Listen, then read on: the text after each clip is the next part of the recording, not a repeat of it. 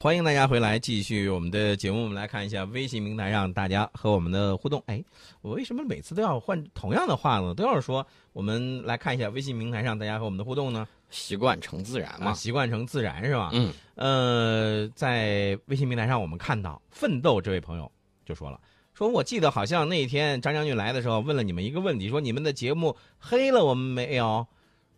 陈老师、宋老师，你们怎么回答的？我觉得我们是一个严肃的、实事求是的军事节目，怎么可能黑呢？他有错我们会指出来，他没有错我们肯定要澄清别人对他的这种谬误。我是认真的，当你当天啊，在和张将军在这个说这个话的时候，张将军问我说：“那个你们节目是日播还是周播？”我说日播。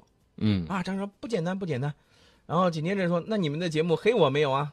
我说怎么可能？就像刚才你的回答一样，我说我们是一个认真的，是一个非常严肃的军事节目。我们而且而且呢，我们又是您的粉丝，怎么可能黑您呢？你知道这个张将军怎么回答吗？嗯，张将军说，不黑我没有收听率的。你有没有觉得这个张将军的这种？特别幽默的这种、这种、这种自黑，对对对对对。其实如果我在的话，我会告诉张将军，嗯，我们没有黑你，我们的收听率也不错啊。对，是啊，条条大路通罗马嘛。没错没错啊。这个蓝蓝的天空说啊，那个台庆那天呢，也见到了宋老师和张将军呢，并且得到了他们的签名和合影，特别特别的高兴啊。对，真的，我也是特别特别的高兴啊，宋老师。他没见着你，他挺遗憾的。那挺遗憾的是吧？嗯。然后记不住这位朋友说，说周五那天啊，陈老师自己在那自嗨呢，是吧？嗯，主持很厉害。没有自嗨呢，就是这个以后陈老师自己开坦克啊，单手打炮弹，单手换炮弹，还能再扫机关枪，突突突。哎呀，这这超人呐！那我咋觉得？老师我瞬瞬间感觉自己有点像兰博的那种感觉，是不是？我觉得兰博都做不到单手换炮弹，你除非是那个。内裤外穿的超人才可以做得到。嗯，然后那这个王世建这位朋友说啊，原来那是宋老师啊，我还以为那是陈老师呢。还还有记不住呢，又发来了一个这个照片啊，我看看这个照片上哦，是一个这个满脸络腮胡子的一个戴着眼镜的一个中年男人，一个照片胖子啊。然后呢，这个记不住就说了，我以为宋老师是长那样的，没想到原来是宋老师长这样的。呃，这是黑我呢，还是自己黑我呢？自己自己自己想，自己理解啊，自己理。好吧，好吧，这个我理解不了。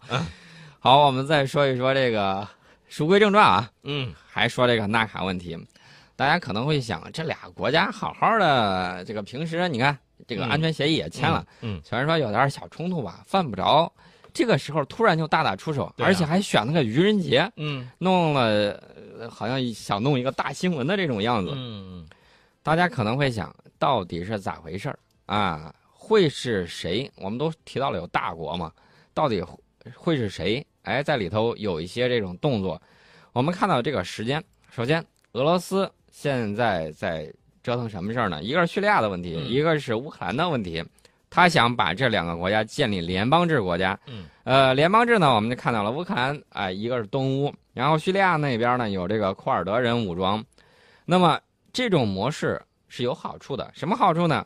俄罗斯可以稳固自己在乌克兰还有叙利亚的这种利益，而且可以用自己的这种影响呢控制相关地区。我们都说了，离岸平衡手，呃，大国学到的这个政治经验，我觉得应该是师从英国，嗯啊，都学的不错。这个计划呢，可能我觉得让那个有些小国啊，比如说亚美尼亚，嗯。可能会想，哎，这模式不错呀，都是老师嘛，我也拿来学。纳卡问题，纳卡问题，他他觉得我已经实际占领了，嗯，然后呢，我周边地区一些战略要点我也占住了，那么这个时候趁着你们，哎，小国也会利用大国之间的这种间隙，嗯，哎，然后就搞一些事情。他想，我现在趁着你们弄这个机会，得了您呢，我大炮招呼吧，直接一招呼过去之后，那么。无论是美国还是俄罗斯还是法国，法国代表后头是欧盟嘛？对，呃，你们三方，他他自己都会有这种战略盘算。他觉得我如果这个时候挑事儿啊，最不济我还能多占点地方。如果说我这个打的差不多，那么我就可以让纳卡这块儿，要么就是并过来，要么呢我也搞一个联邦共和国。嗯，这这样弄着也归我自己。嗯，我自己是个人推测，觉得他有这么一种想法。嗯。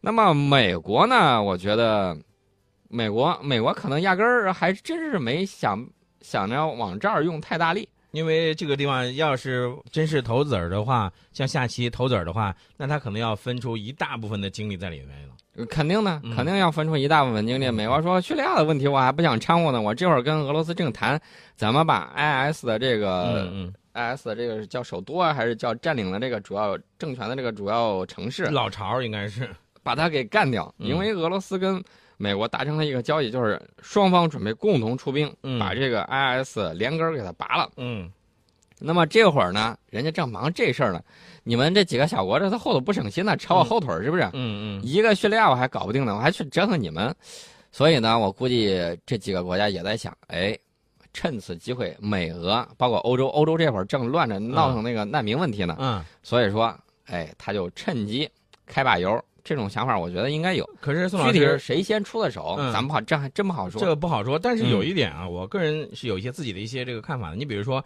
你像这个阿塞拜疆和亚美尼亚，虽然都是俄罗斯的盟友，对吧？嗯，但是相对来说，从刚才我们提到的这个土耳其的埃尔多安，他他一个表态，你就不难发现，这个阿塞拜疆呢其实是更加亲土耳其的，对吧？对。然后走的特别近一点。那么包括这个西方也是阿塞拜疆跟他们走的比较近一点。那么但是亚美尼亚呢，就完全和俄罗斯就走的是一一一条线儿。没错儿，呃，这个阿塞拜疆呢，这事儿一出来之后，你看到这个我们刚才说到土耳其的总统埃尔多安，马上就给人家总统打电话，说嗯土耳其人民永远站在阿塞拜疆一面。嗯这阿塞拜疆总统呢就表示了感谢。哎，我们就看到土耳其之所以有如此态度，除了一方面关系比较亲密，嗯嗯另外一方面他担心谁呢？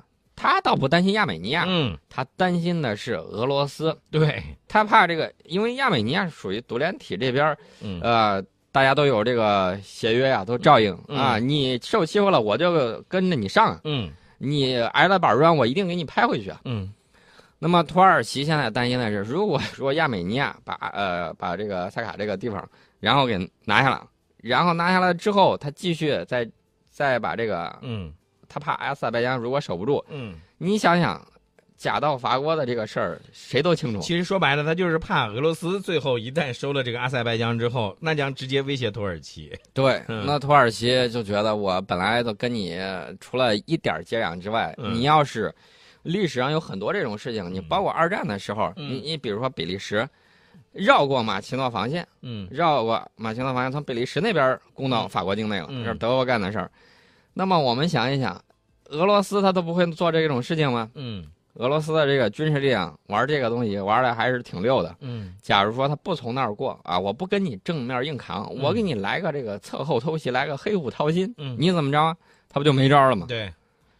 呃，但是从我们刚才这个分析来说也好，或者是从刚才咱们这个新闻当中讲到的这些两国之间的渊源、恩仇等等，这样也好，呃，未来在纳卡地区，包括在亚美尼亚和阿塞拜疆之间，可能还会有一些连锁反应的一些出现，或者是也有可能会引发一些其他的一些冲突。但是，呃，不管怎么说，现在呢，就像在节目开始的时候，宋老师提到了一句，说背后的大国的一些这个因素是起到一个决定性的这个作用的。